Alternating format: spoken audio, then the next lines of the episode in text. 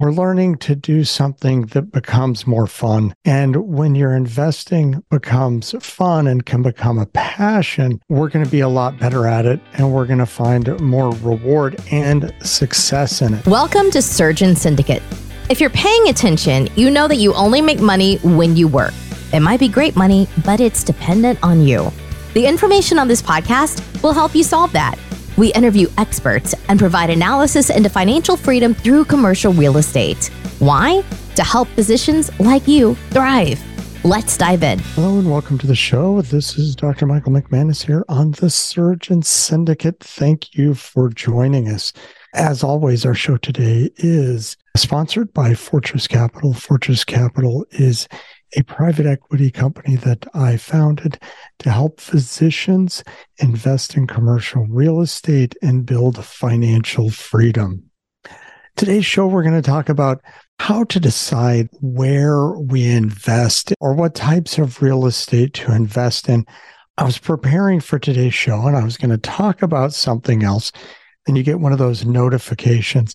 And so now I'm looking through my computer like we do, and I found a LinkedIn post from my friend Tanh Truong at Proton Capital, and it was so good. I just wanted to share this, and we'll get back to the other stuff later. But Tan posted today about, with a world full of endless possibilities and all the different things that we have that we can put our money into, how do we decide where to put it?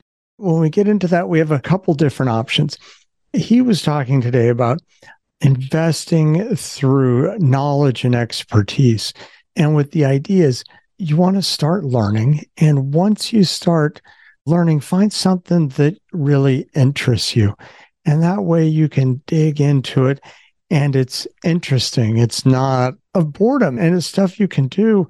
And as you immerse yourself in it, it becomes more of a craft, and you can embrace the challenges and the victories and become a student and a director of your own path. For me, as I started into real estate and started in small multifamily with purchasing a fourplex, and it was interesting. It was fun. It was also sometimes not fun dealing with tenants, but I really found a lot more interest in non-residential commercial when we started looking at office space and retail space, warehouses, land entitlement, because there was a lot more creativity there. And for me, that allowed me to embrace being a creative problem solver. And this is one of the things that really fulfills me, that I have a lot of fun doing, where solving problems of what to do with tenants was a little less exciting. And I've been fortunate with the tenants, with the residential tenants I've had, that I've had some great tenants and haven't had to deal with a lot of problems. But I'll say, in finding them, got to interact with some people that weren't a lot of fun to interact with. But when you get into the commercial world, there are so many more possibilities about what can potentially be done with a property, who to market it to, who can be put in it, what you can do with it. And that part I found fun and challenging. And as I dug into it, it wasn't work anymore, like figuring out how to find the right tenants for a residential property. It was enjoyable.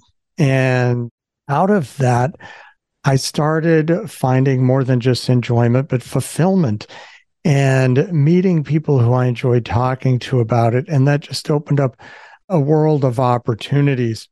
And so as we go down the same road, then instead of trying to figure out a bunch of things, you have a narrower focus you can be really good at and really commit to.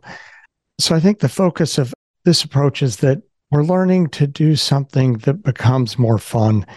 And when you're investing becomes fun and can become a passion, we're going to be a lot better at it, and we're going to find more reward and success in it. So on the other side, that's kind of the how, is the who approach. This goes back to the Who Not How, written by Benjamin Hardy. And if you're not really passionate about it and you say, you know what, I'm more concerned about that I put my money in a place that it grows for me. And I don't really care what that asset class is. I just need to know it's well run.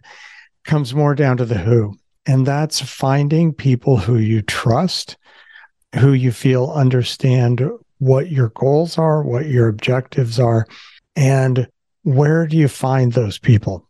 If you're listening to this podcast today, that's one of the ways.